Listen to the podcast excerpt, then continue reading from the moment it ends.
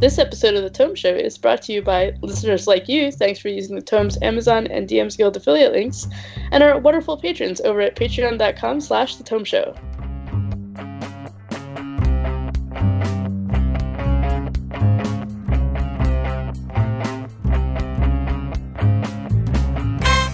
Welcome to the Tome Book Club for November of 2017. The Tome is a D&D news, reviews, and interviews show, and I'm your Tome host, Tracy Hurley. And I'm Jeff Greiner, and in each book club episode we discuss one D&D related book, spoilers be damned in full book club style. And our book this time around is Anansi Boys by Neil Gaiman. And with us in this episode, as always, is Eric Paquette. Hello, folks. How are you guys doing? Who we remembered to introduce because we sometimes forget to tell him it's okay to talk. you're you're welcome, Eric. No problem. Next month, uh, we'll be reading the book The Bear and the Nightingale by Katherine Arden. We're set to finish the end of January. You may have noticed we've pushed the two month cycle a month to get us the schedule that doesn't conflict with things like, say, the holiday season. So please feel free to read the book, however, uh, if you're ready for the discussion in the next, next episode. Before we talk about Anansi Boys, however, I want to talk about all of our great supporters, like the patrons over at patreon.com slash the Tome Show. They're a super supportive crew, and in fact, they have helped us compile a list of possible books to read that we will be adding to uh, to the already existing list to start working into the rotation for future book clubs. So if you want to have that kind of influence in the things that we discuss and the topics that we go over, head over to patreon.com slash the tome show and support us like they do. I especially want to thank our new uh, patrons this time around, including Keith Bryan and Abraham Nimoy. A few new supporters this month. That's always super exciting, and it gets us a little bit closer to that, that those big goals that we have. One of which would result in, in implementing a new yearly contest. I know Tracy loved it when we did contests. Woo! contests are fun. Uh, with the exception of doing the shipping part because we are not a good distribution network. But uh, we we get it done, and, it, and it, it, otherwise it's a good time, and it's always nice to hear uh, from people and get that kind of participation. So if we get to uh, enough sponsors on, or patrons over at Patreon.com/slash The Tome Show, then then we can start to do stuff like that again. I also want to thank some of our longtime patrons like Stephen Robertson, Leonard Peltier, Jeremiah McCoy. Uh, Robert Aducci, Matt Bible, Doug Palmer, and Mark Richmond. You guys are awesome. Thank you for the support. Yay! So, should we start talking about the book for this month, Anansi Boys? I think we should. So, Anansi Boys. Eric, you haven't had enough chances to talk yet. What's Anansi Boys about? Basically, it's family reunions when you don't really know who you're inviting back to the party. But basically, it's about Anansi would be the spider god, the African spider god, who this is part of the Americans Gods universe. Is it? So a lot of t- times, but I mean, and is, is uh, it is it part of the American Gods universe? Because I kind of like it. It kind of felt like it could be, but there's no like reference that I caught to the American Gods story. Well, isn't he in it? Yeah, Mr. Nancy is in American Gods. I mean, un- the character of Anansi is in American Gods, but the character of Anansi is in is in you know lots and lots of stories. Um, so, I mean, I just figured it, it was always possible that Neil Gaiman wrote two books that featured the character of Anansi. Like it, it doesn't feel like it's inconsistent. Like I guess it doesn't. I guess it doesn't really matter. Like because there is a character in American Gods called Charles, uh, well, Mr. Mr. Nancy. Right. No, I know. I know Anansi appears in in American Gods, and I know the he appears in this book as well. I just wasn't in, like it's not entirely clear to me that it's actually a story in that same universe. Uh, but it doesn't really matter because you don't need to know anything about either one of them to to enjoy the other. Yeah. So. But, but yeah no it could and, and I and I had the same thought as we were as we were, as I was reading I'm like so this could easily be part of American Gods or not. I guess it doesn't, you know, it yeah. doesn't really play into it. So yeah. officially, it's listed as being part of American Gods. Okay. But the only, the only connection really there is is the is the father of Charles Nancy. Right. Who, early enough, dies. Yeah, I mean the the story kind of starts with Anansi dies.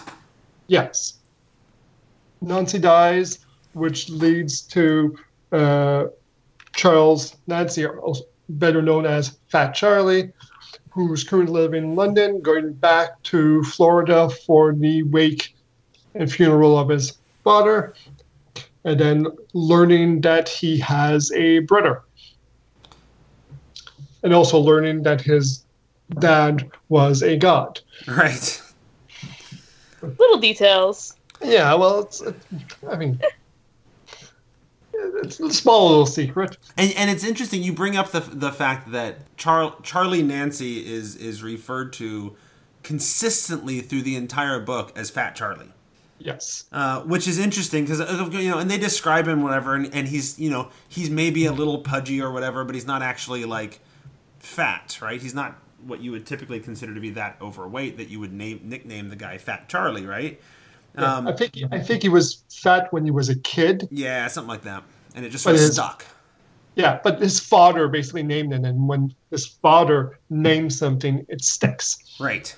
Well, and and that, to my mind, that it was interesting because one that that gives us some insight into into Anansi, right, and and what kind of a you know right bastard he can be, you know, uncaring about his own kid, and and he, and that's how he's described by by Charlie uh, as a father, as you know, he was just a complete jerk to me all the time, um, wanting to wanting to toughen me up and what have you, and I believe that. Uh, I also understand that like there's a there's a perception going on, right? You're getting that that pers- perspective from Charlie himself. But it also was weird to me that Fat Charlie was a nickname, but it was also the name used for the character by the narrator.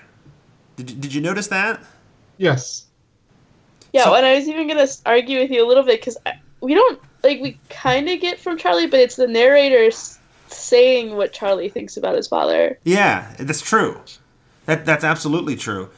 But is Anansi like the is the idea that when a Anansi gives you a nickname it sticks so strong that even the narrator would refer to that refer to him that way? Or is it the, the fact that uh, since Nancy is the teller of all the stories that the narrator actually is Anansi. I considered that as well, and and that was the part where I started to grin. I'm like, oh, because like I got halfway through the book or so, and I'm like, why does the narrator keep referring to him as Fat Charlie? Like that's not something that I would normally see a narrator in a story do.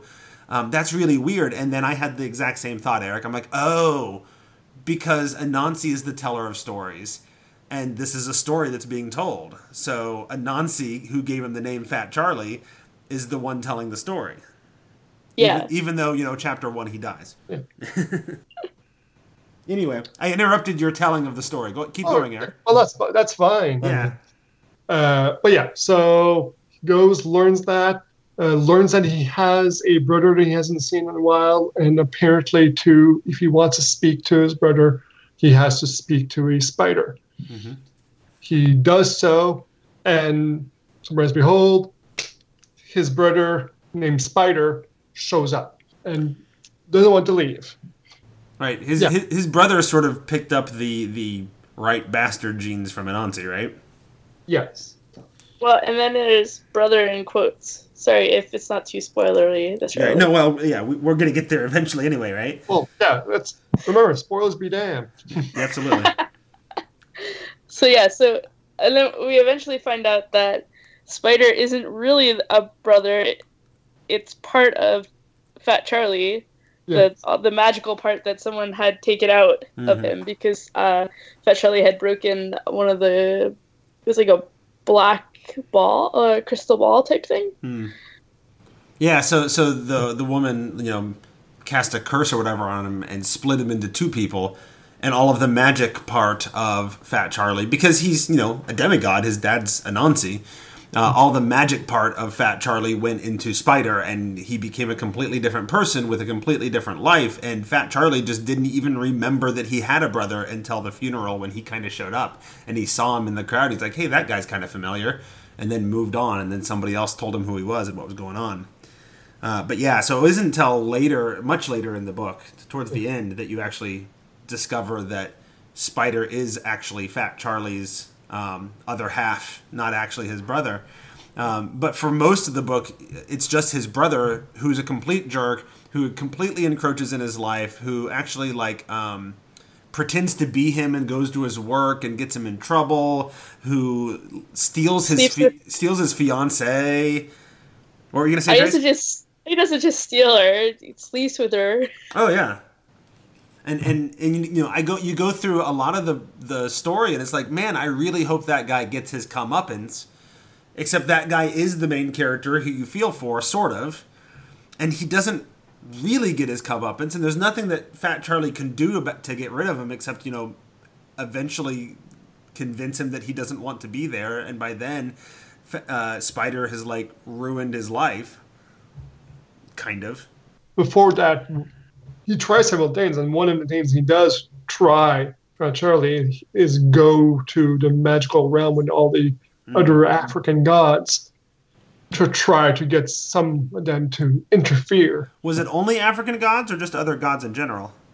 Just from the description of them, it, it felt like it was Af- African gods. Because that would that would have been an opportunity to to really solidify the connection with American gods, right? Is having some of the other gods mixed in there too. But Yeah, okay, because it was there was lion, elephant, hyena. yeah, it was sort of. I, I sort of saw it as sort of the the the realm of the animal gods, I guess, um, which could be African. Of course, there's other animal gods from other other religions as well, but I, I guess they they only just sort of keep noting them as animals, not as specific named gods, do they? Yeah. They did not specify Okay, other than saying the, the elephant and all that. So right. I mean, the elephant god is probably Af- from Africa, but yeah, because there was also tiger, monkey. Hmm. see, but see, tigers aren't native to Africa, so so animal gods. Okay, Yeah, but yes, but all of them are refusing because Nancy mess with mess with them in their past, and he they just don't want to deal with him. right, because he was a trickster god, and eventually, at some point in his life, o- over the thousands of years, he was a jerk to all of them. Yeah, till get to one of them, which was the bird woman. Right. who was not afraid. And Fat Charlie makes a deal with her to get rid of Fat Charlie. She wants the whole bloodline. To get rid of Spider. Uh, To get rid of Spider. You said yeah, to get rid of Spider, Yeah. yes. Uh, she wants the whole bloodline of An- Anansi. He agrees. And then birds start attacking not just Spider, but also Fat Charlie. Yeah, that seemed like a weird. Like that was one of those those moments where I'm like, Fat Charlie hasn't been like stupid at all through the entire book, but that was a really dumb choice. Like, what what on earth did he think would would it mean that she wants the bloodline of her of his dad? Like, of course that means him too. you know, I I understand that like the story doesn't progress without that, but like that was not a choice that that made sense to me in you know in the whole thing. Well, it, it probably it showed to me. It showed a bit how much pissed off that Fat Charlie was of Spider. That he was so pissed off that he was blind to what decision he was making. We're we're told multiple times from the narrator that Fat Charlie hasn't always made the best decisions anyway. Which Right, is, like which dad- of course makes even more sense if if the narrator is his dad. yeah. It's just dad being critical again. Because I don't know that we saw that a lot actually in the story up to that point. Like I didn't see Fat Charlie oftentimes making choices that poor. You know? Uh, I mean, he gives the guy his password, his boss's password to his computer. After Oh. he suddenly Yeah, Okay. said, "Here, here's enough money to go, you know, take two weeks vacation, and here's a little, here's a little pocket change. Right. Oh yeah, by the way, what's your password?" right. And he just gives it. To, I, I, I was like, what? if he's the boss, he probably could get IT or admins to basically go get access to those files. Right. well, and I figured that's why Fat Charlie gave it up so easy. It's like, oh well, he could get it if he wanted to anyway. But yeah. Okay. So so he goes to the bird woman. Uh, he gets a feather, Um, he exchanges, even though he was told not to accept anything, he he takes a feather for the deal. To and the birds start attacking him and Spider. No, no indication of Fat Charlie's lack of thought is when he first met uh, Rosie's his fiancee's mother, and he took a bite of the wax uh, fruit. I suppose. It, it's it's it's a minor one, but Right. still, Yeah, I guess it, it sets him up as being a little bit dense, right? yeah. So And he tells her that uh, he offers her wax. Like, I forget exactly if it was offers her or tells her there's no wax fruit in the kitchen when she visits the flat. Like, he also just harps on himself over that stuff too, like Mm. that he makes uh, bad decisions. yeah, he Fat Charlie always felt like it was a guy with not much confidence himself. Oh, that that I got. Yeah, he definitely didn't Yeah. feel very confident. Yeah. Which, while Spider was very confident and all that, Right. But that was his mirror and all that, which, as at the end, that's what when both of them revealed that is both of them are the same person but just split up. hmm It's like it, it, that makes sense. But yeah, she gives him a feather. In the meantime, when he comes back, uh, Fat Charlie gets arrested. Yeah, because there's this other sort of B storyline about the the boss who asked for the password, and it turns out the boss was like super corrupt and embezzling money and all kinds of stuff, and and Spider had figured it out while he was or, or stumbled into it while he was posing as Fat Charlie and, and got him in trouble at work, which is why he got the the paid vacation and all that kind of stuff. As the boss was trying to get rid of him and deal with it. the boss at one point for one of the clients he kills her off and there's this investigation in regards to the embezzlement and also of the murder which leads to fat charlie being arrested Right. And and the policewoman who ends up arresting him is one of the women that Spider had brought back to the apartment previously. So Fat Charlie already knew her, uh, and she already knew not just Fat Charlie, but but Spider as well. So she was already kind of aware that there was some weirdness going on. yeah she had slept over at his at fat charlie's place after their night of wine women and song Right. Which is not unimportant because she sticks around as a character. Yes. She's the policewoman that investigates the embezzlement and the fraud. And near the end, after investigating and talking to Fat Charlie, lets him go because they don't believe that she, he's the one that did anything. And then he, while trying to find uh, the feather, basically needs to find Mrs. Higgler, who's the one, the friend from Florida, friend Who, of the ca- family. who was the one casting the spells and sending him to the magic realm and all that. Yeah, Mrs. Higgler was was the she's one of the four women that was part of doing the spell. Which, when they sent Fat Charlie to the other realm, I just love that scene. Mm. All the ladies bringing stuff. And the way they did the magic and how it all came together. Like the specific ingredients didn't matter, but the the things that were represented did, and all that. That was cool.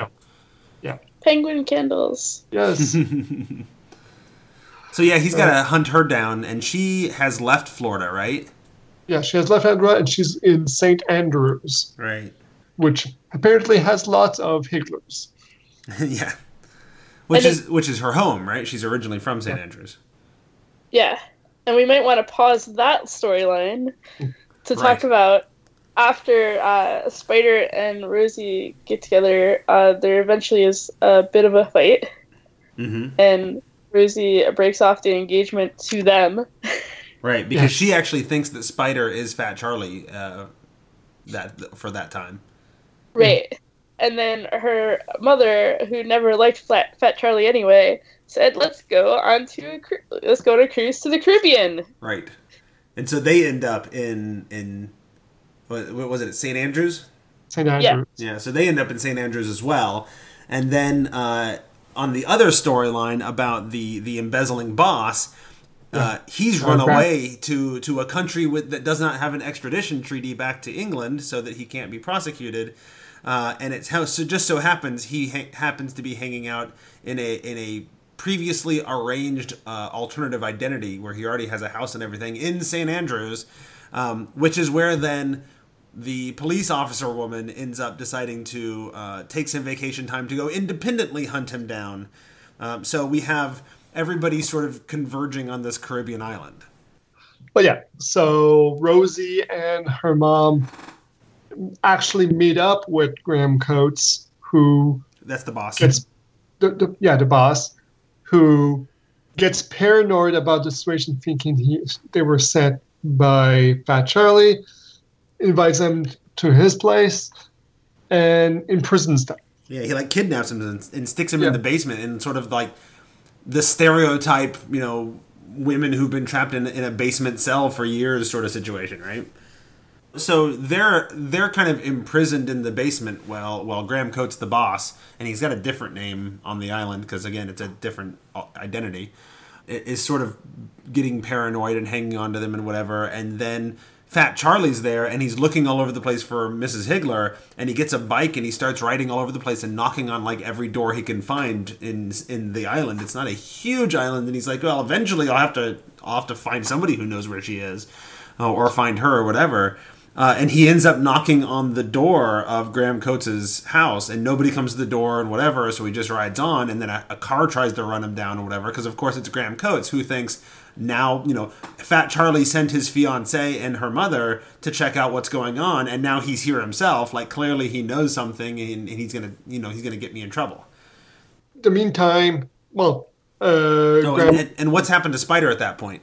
He, he's in the in the realm of the gods, right? yes, he's trying to meet up with the bird woman, trying to deal with her mm-hmm. from her attack, avoiding her.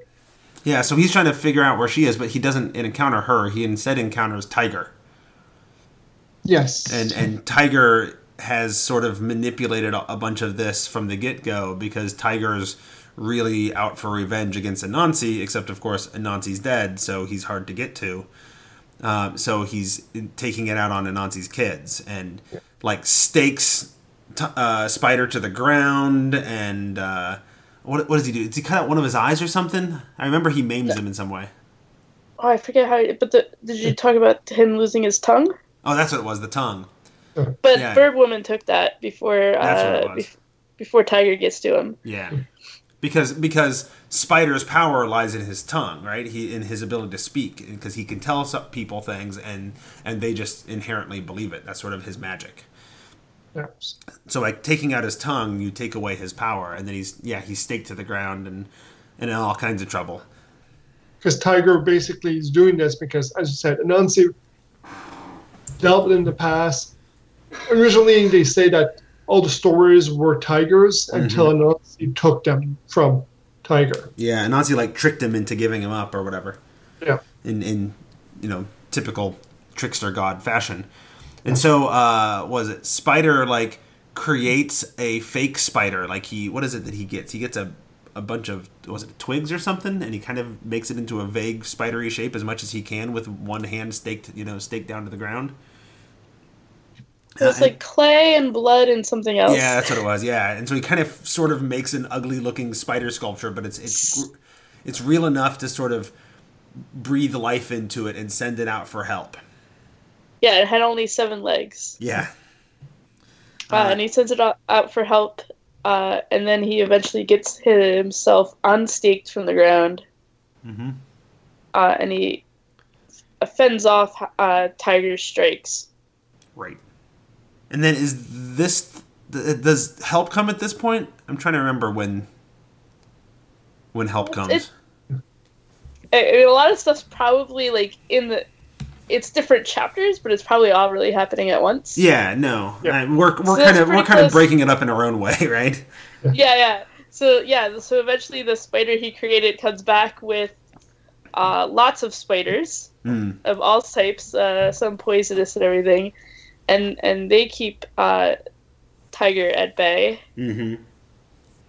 Uh, while in the meantime, uh, Charlie has now found the bird lady and given back the feather uh, in exchange for Anansi's bloodline again. Right. So he's got the blood, the the bird woman off of his off of their back. Um, and he has Spider's tongue again. Oh, okay, yeah. But we're still dealing with the the fact that that Rosie, the fiance, and her mother are are locked up in the basement of Graham Coates, and in fact, Tiger starts sort of channeling himself through Graham Coates. And he was even uh, kind of there in the shadows before that, because uh, both Rosie and her, her mother feel a presence right in the darkness. And then it was something that I, I, I think I missed a little bit just because the other stuff's happening, but it was kind of like this weird thing where Graham Coates goes down there, he has some knives and stuff, and he ends up hurting himself. Mm. Uh, and that's when Tiger offers him the uh, chance that Tiger could come into his body and give him a lot of ability right. if he'll help him. And that'll that'll give Graham Coates uh, the ability to sort of get these threats off of his back and, and solidify his new life and all of that. And so Graham Coates is kind of on board.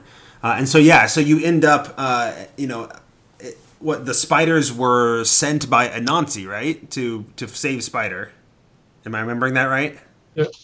So it turns out Anansi, who died in the beginning, you know, is dead. But when you're a god, dying is more like just taking a long nap, right?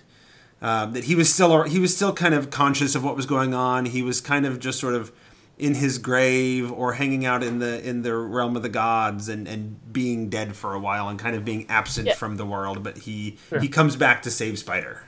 Well, Well, and Charlie gets meets him too, Yeah, and he gets his hat. that's right. Because Charlie gets that hat, the, the the that crazy hat that his dad used to wear that he he then sort of wears through the rest of the story, right? Yeah, And sort of like in the epilogue, just continues to wear for the rest of his life. Because yeah, there was um, one point also Anansi was meeting up with the ghost of the of of Maeve, the Oh. the woman that passed away. Yeah, because that storyline comes here too, doesn't it? Uh, the Yes. the the client who was murdered by Graham Coates sort of wanders around as another storyline as a ghost, and herself ends up going to to the island. yes, and she even ends up at Graham Coates' house, Mhm. and because Graham Coates has now uh, allowed himself to be possessed by Tiger, he is now part immaterial. I think that was the word they used. So he like sort of semi exists in the spirit realm or whatever. Right, which now means that Maeve can attack Graham Coates. Right, which is what she wants to do, right? She's there for revenge. She has the opportunity to move on to the afterlife, and she said, "No, I feel like I still got something going on here. I got, I got to see this through, uh, and get revenge on on Graham Coates, who was kind of stealing her money and murdered her." Right. And then while all of this spirit and other world stuff is happening, police lady Daisy has convinced the local police finally to show up at Graham Coates's uh, mansion or whatever. And people may And- note that we keep saying Graham Coates together because, much like Fat Charlie, that's a thing that happens in the story, right? He he becomes he's never he's never Graham. He's not Mister Coates. He's always Graham Coates. Yes. so and uh and she shows up with the police just in time um after uh tiger has attacked daisy uh, not the uh, rosie's mother and then and the ghost lady maeve has attacked graham coates right. the police walk in then And so yeah, so things sort of converge in, in such a way that uh, both Graham Coates and Tiger are defeated. The Rosie and her mother escape, and and everybody kind of gets their happily ever after, right? I yeah mean- well so there's one last part Oh, yeah, and that's and that's when so uh after the attack by tiger slash graham coates uh, the, uh rosie's mother is not in a great shape. They think that she might not live. And charlie remembers that his father had done something to save his mother for a while. Oh, hmm and so he thinks about it and thinks it has to be like tries says like well maybe if i can go to the spirit world we can get you know something that will save rosie's mom. Hmm and they end up going and he almost they almost fail in their mission and then they realize they have to sing a song and so fat charlie sings the best song ever apparently right. uh, telling the whole tale Mm-hmm. Yeah, so Uh, so music is kind of a big deal for for Fat Charlie, and kind of becomes his magic, right? Right. because it, it, it was the, it was always like this. It was and it was alluded to earlier in the book several times that like he doesn't like to get up in front of a crowd and sing, but he's actually a really good singer. And when he does, he kind of loses himself uh, once or twice, and and uh, just sort of loses himself in the song and all that. Also, Anansi at the start was also good at singing. So at the start, you actually saw that song's going to be a big proponent in this uh, book. Yeah. And then the big thing that happens during the song is that Tiger like try uh, roars at some point and Mhm. Charlie mocks him Mm-hmm. and such that uh, whenever people hear or whenever those uh, the spirit creatures hear Tiger roar after that, they always hear the mocking part too. Right. And he- so, Tiger joke. retreats. Right. And so Tiger retreats to his cave. Spider collapses it. Uh, and then we find out later that uh, Graham Coates has become, I guess it's called a stoat. Okay. And now they're, until Tiger can figure out how to get out of his collapsed cave, those two are together. Mm-hmm. Yeah, and then everybody sort of gets their happily ever after, right?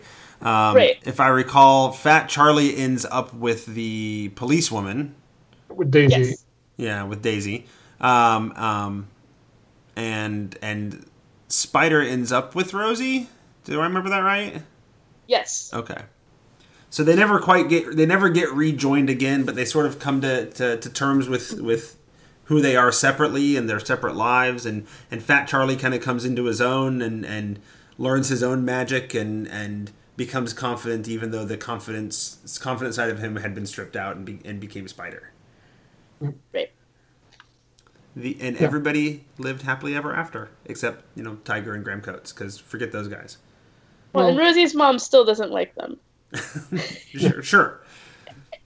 Rosie's mom's still kind of a jerk. Got it. Rosie's mom was always very stubborn. right. cool. So, so um, out of curiosity, you know, we always say that we, when we are looking at book club books, we're looking at books that might be of interest to the D and D crowd. So, uh, in what way do you think this book might be of interest to our D and D audience? Well, it's a good example of dropping hints a lot. Mm.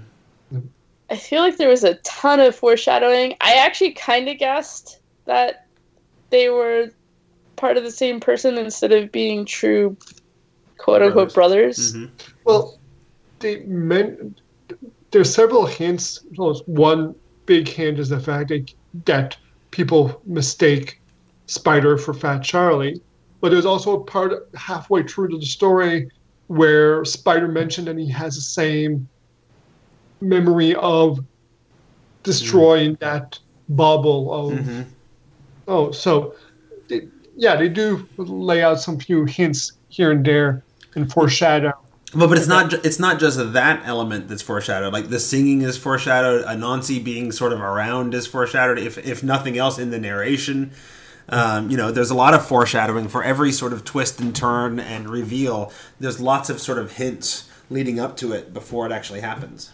In terms of in terms of constructing uh, story, uh, you know, that's something to to be taken for for D and D audience, right?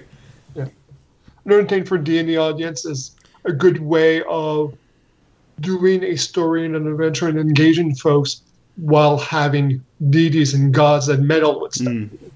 Yeah, I was going to say the Which same thing. It's a nice example of, of meddlesome gods. American Gods has the same sort of um, shtick, right?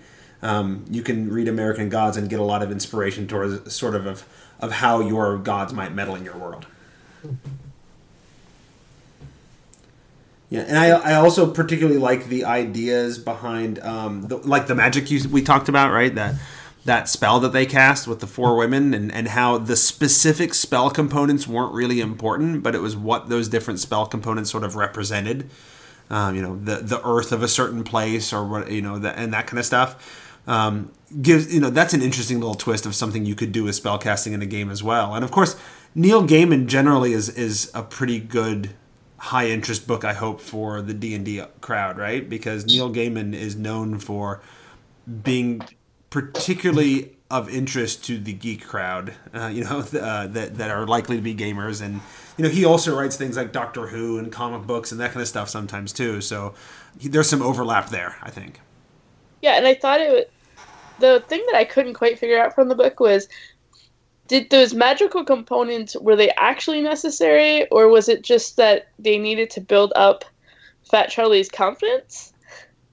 Cuz eventually it's really like him doing most of it like when he gets beamed up to the mothership. Mm. Yeah, I feel I, that's can, I mean, I can see that. I but I also I like. I mean, I like the idea of like these symbolic components as well. Oh, Um, totally. Yeah, yeah, yeah, yeah. So so I don't I don't know if it was all Fat Charlie and they were just building up his confidence, but I don't know. I guess maybe they would have known to do that because they knew that he was a demigod and just didn't know it because they're Yeah. the ones who split him up. Well, I think I'm wondering if it's them needing those initial components because since they had fractured and removed his magic, Hmm. this basically opened up the key for him to do his own magic for To later on. it again. But he was not strong enough right now, nor did he know enough. Hmm. So they needed a little jump jump start. Do you think there's any uh, parallel between the the four women and and sort of the you know other mythology like the weird sisters or the fates or you know the hag coven or any of that? The horsemen The horsemen. I mean, I mean, and, I, and I'm drawing allusions from Western culture, and this is not based in Western culture.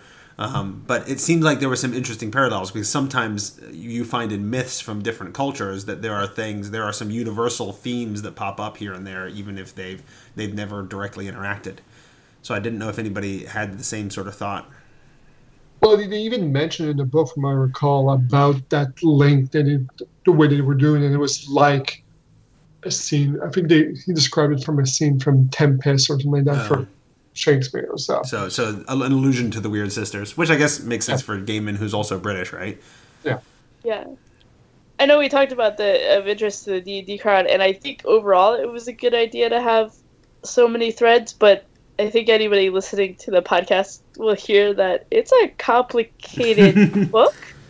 I mean, it, it isn't. It is, like I've read books that are much harder to follow than this. Um, Oh yeah, no, no, no. Just in terms of like, but just in terms of how many things are going on, and then it's kind of like a railroad because everyone ends up in the same space. Yeah, I mean, it's effectively f- what four stories basically. There's four different threads at any given time. Um, you know, it doesn't get much more complicated than that. And and I've certainly read a lot of fantasy novels, even D and D novels that get way more splintered. Um, I am Oh, I. I am of the sort of person and the sort of reader that has a really hard time following stories when they when they splinter a lot. Um, it's one of the reasons I love like teen or young young adult fiction, right? Um, because I prefer having only a handful of points of view, and that's one of the sort of rules of that genre. Um, and and you get lots of points of view, but at any given time, there's only like three or four storylines going on. So um, I don't know. I found it. I I didn't. Yeah, I, I, it, it's Yeah, I, I didn't mean it complicated in terms necessarily of like the total number of perspectives, just more uh, all the little references.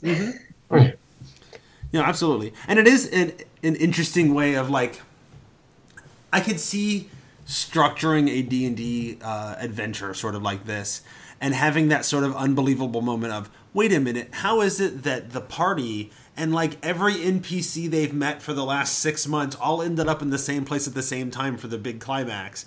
Uh, but then you can sort of backfill the story of how they interacted with each other to get there.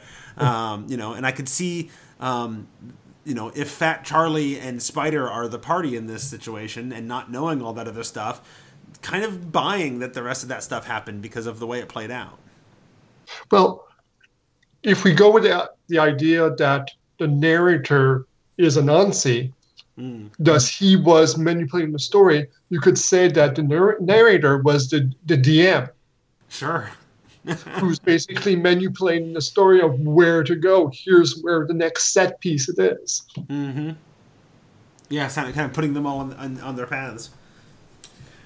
Cool. Well, any last thoughts then? Should we wrap up our conversation on Anansi Boys? Well, I think there was two things I was gonna I would say. Um, one, the listening to the Audible book Mm-hmm. I thought was pretty enjoyable. Yeah, I the really audiobook liked was the narrator. great.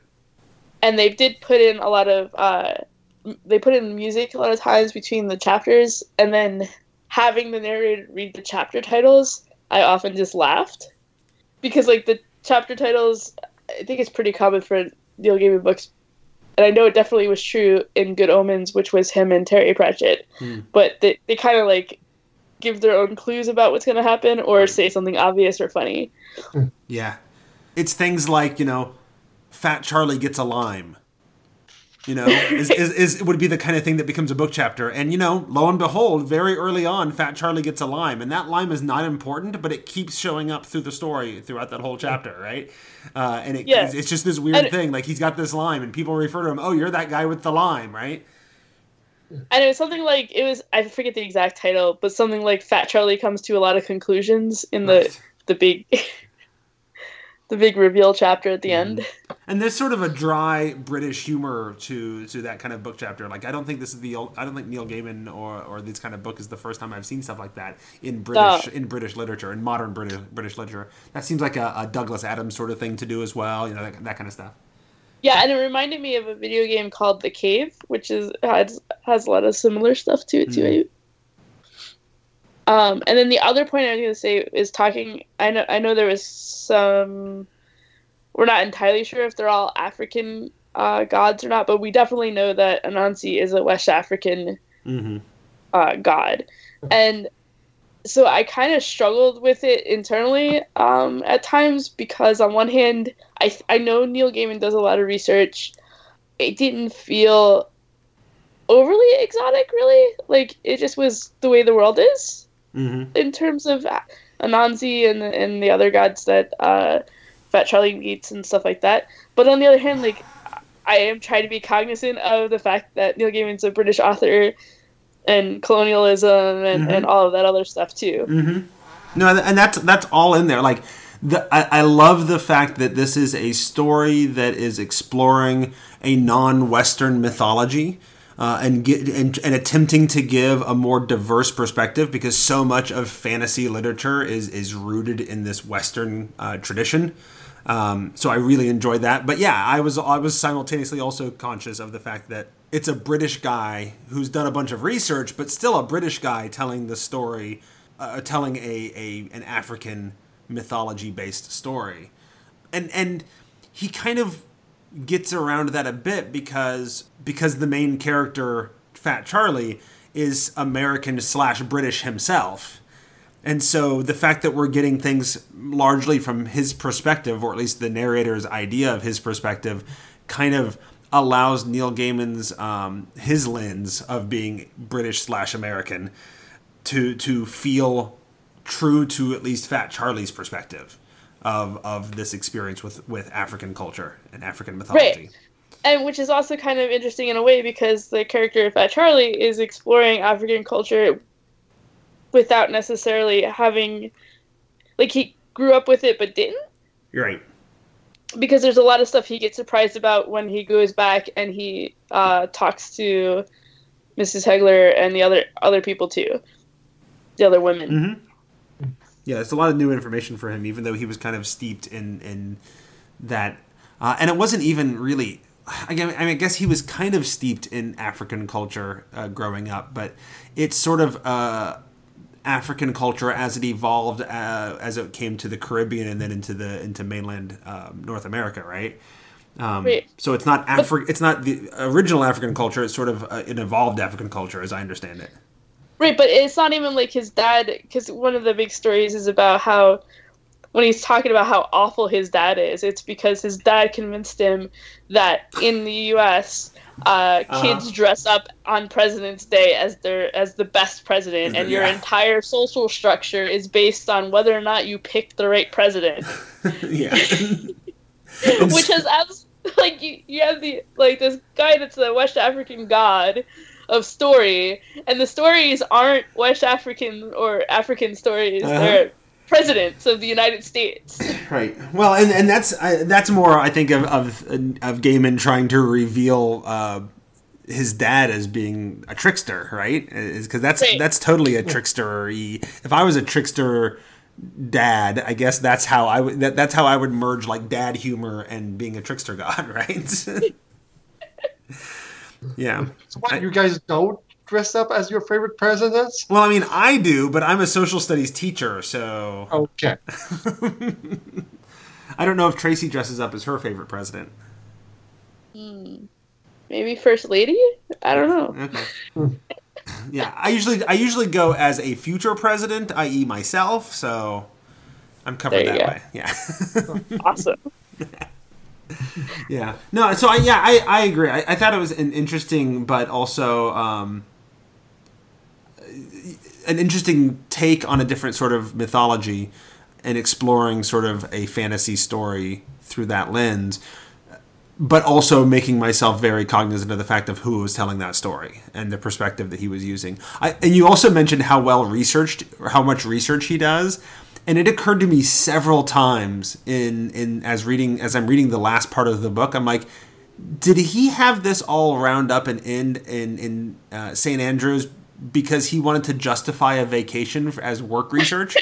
like he could have had this whole thing wrap up in Minnesota too, and that would have worked in the story just as well. There's no reason it had to be in a tropical Caribbean island. I mean, I guess it kind of connects to the to the uh, Caribbean African culture, right? But Well, no extradition de- treaty. Yeah. I don't know. It just felt an awful lot like Neil Gaiman was was creating excuses to go on, on tropical vacations and write it off as a work expense. Hey man, if you can get it. yeah. I mean, if I can pull it off, I will. So, I, I just went on went to, to what was it San Francisco on on um, on on work uh, duties. So anytime I can justify it, I'll do it. So very good. Other thoughts? Anybody else? I like the how the magic was there, but it was very subtle too at the same time. Like the part where uh, Fat Charlie's trying to get back to his apartment, gets in a taxi. The taxi just has to turn the corner, but they're not. They spend a whole evening not getting to the apartment because Spider is there with with Rosie and prevented it. So Yeah, it was it was always a, a, a sort of subtle uh, magic. It wasn't super subtle. I mean, I've seen books where you know the fact that magic exists at all is a little bit surprising, and it almost never actually comes up in the story. But it, he wasn't throwing lightning bolts and, and fireballs either, right? Yeah. But I mean, he was creating like an extra dimensional TARDIS-like space within within Fat Charlie's apartment at one point. yeah, Um, you know, he he did basically more or less teleport and and can cast charm at will, right? So, yeah. Um, you know, he certainly there was certainly more magic in it than some other stories I've seen. I mean, arguably, there's as much, if not more, magic in this than is evident in the early parts of American Gods, where the, where the magic is, is more understated. Sort of, sort of like the magic you're stating, but but the, you know the fact that he created a, a TARDIS-like little mini room with uh, you know giant mini room inside of a small apartment uh, is a lot more ostentatious magic than than I'm used to seeing in uh, American Gods. So No, I like that. It just flowed really well. Mm-hmm. And it, the magic was there, but you didn't see like the gestures or incantations or none of that. It just happened. except when humans do it. When humans Yes. did it, then there were incantations and, and components and all that. It was when people were tapping into divine, you know, godly magic because they were demigods or gods that it just sort of happened. The world just sort of changed to suit their needs, which is a, a fun way to think about the use of magic for you know for our D and D players, right? Uh, is that it's not as much like you're manipulating energies and forces so much as you change the nat- you you momentarily bend the nature of reality to make make things happen. It reminds me a little bit of the way the magic system worked in um, the old World of Darkness um, books for um, what was it, Mage, Mage the whatever it is. I can't. The Ascension. The Ascension, yeah. So so I managed to pick up the the the first run of Mage the Ascension before it went out of print on uh, at like a silent auction at a convention in Iowa or something. Uh, and that's how magic sort of functions in in that game in the world of darkness is that you know it's it's subtle manipulation of the realities of the world it's you know the cap on that steam pipe pops off at just the right time and so it doesn't seem so horribly unrealistic and magic can do big things but then like reality snaps back and punishes you for really messing with it Where so if you can just subtly manipulate reality, it's a lot more effective than just you know throwing fireballs. Yeah. Also, in Mage, uh, technology is also a form of magic that has been so recognized by people. Mm. That's why it's, reality has concluded itself around There technology is okay, but Honestly, big you- fireball. You've played some mage, huh? Yes, I ran uh, Mage of Sorcerer Crusade, which is basically Mage during the Renaissance. There, there is no uh, game system I can name that Eric Paquette has not played. Very few. Very good, very good. All right, Le- other other thoughts. We're knocking on an hour, so we should probably wrap up soon. If there's no other All right. thoughts, All right, well, that's the end of our episode, so it's time to say goodbye. But before we do, we want to say thanks to Eric for joining us in this episode. Eric, where can people hear more from you? they can find me easily on Twitter at Eric Mpaq, E R I C M P A Q. We also want to thank everyone who supports us, like our patrons at patreon.com slash the tome show, and those of you who shop at Amazon or DM's Guild. You get the exact same experience uh, going through our links over at thetomeshow.com, and we get a few coppers. And hey, I know, you know, uh, excuses to go shopping are always coming up, and, and you're not paying any more, and you're helping us out in the process. So check it out over at thetomeshow.com. And if you'd like to contact us, you can send us an email at thetomeshow at gmail.com. You can call our biz line 919-BIZ-TOME. It's 919-B-I-Z-T-O-M-E. You can find me on Twitter at Sarah Dark Magic or at sarahdarkmagic.com. Uh, Jeff is at Squatch, S-Q-U-A-C-H, or at The Tome Show on Twitter. And Eric, as he's already said, is at Eric M. Pack. Uh, show notes and other great Tome Show shows can be found at thetomeshow.com as well as those affiliate links. And that's our thoughts on Anansi Boys by Neil Gaiman. Up next, reading it in December and January, back to our two month cycle, and going into 2018, we'll be reading The Bear and the Nightingale by Katherine Arden. Until then, keep turning the page, Tomites.